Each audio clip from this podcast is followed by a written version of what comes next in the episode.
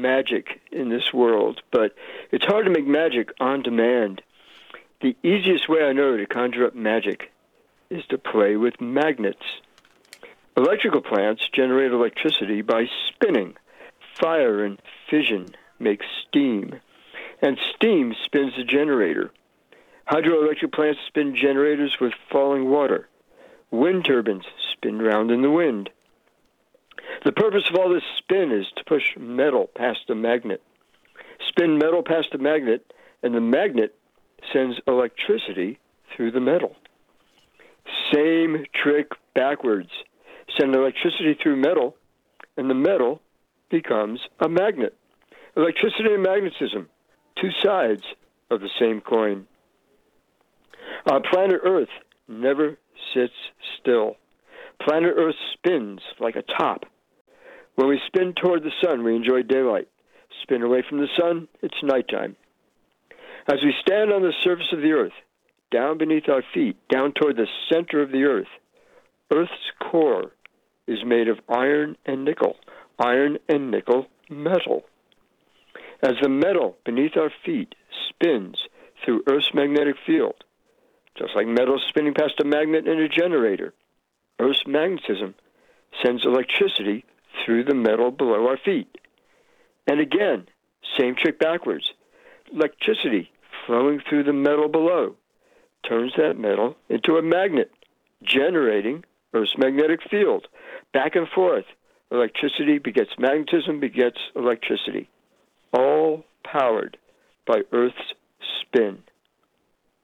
Earth never sits still, and neither does the sun. The sun, too, spins like a top, and the stuff of the sun conducts electricity. Electricity in the spinning sun makes the sun magnetic, back and forth. I play with magnets a lot to get that magic. So I've got magnets all through my living space, scattered.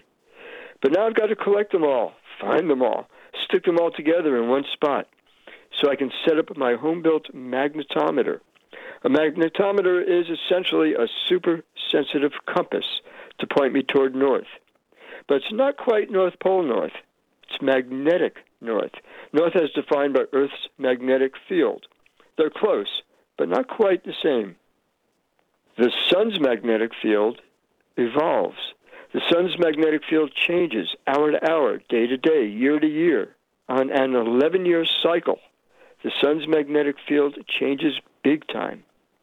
And we're now heading toward a peak in the sun's 11 year magnetic cycle. It's coming up a few years from now. Magnetic events on the sun show up as sunspots, and the large, twisted group of sunspots has just come into view on the sun. This could be the start of something big, not least because our digital world is totally dependent on electromagnetism.